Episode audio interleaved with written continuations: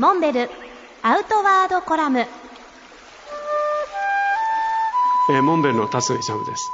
先日 BS1 の「エルムンド」という番組に出演しました。テーマはスイスモビリティです。スイスモビリティというのはエコツーリズムの先進国スイスが2008年にスタートしたわけですけれども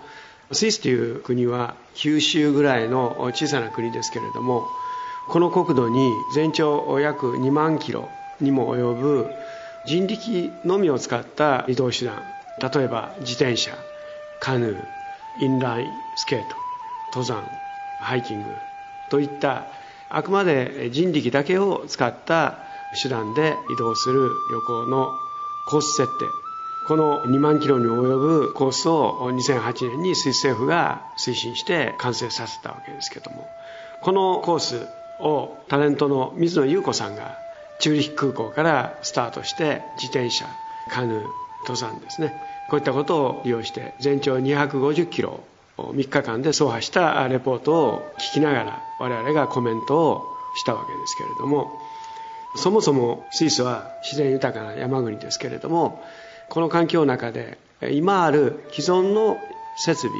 道路施設をそのまま利用してただ単に道標を整備し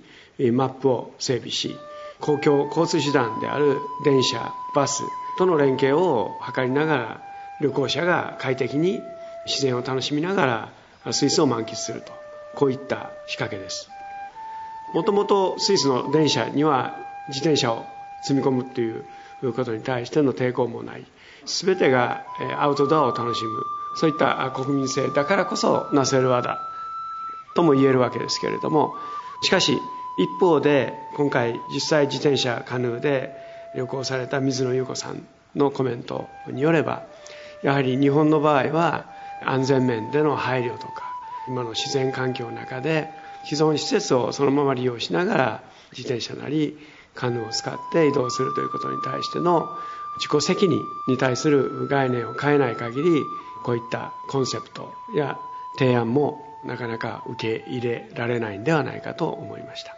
まあ、映像をずっと見せていただいて我々が提案してきた C2 サミットにも共通するコンセプトでもあり考えさせられる番組でした。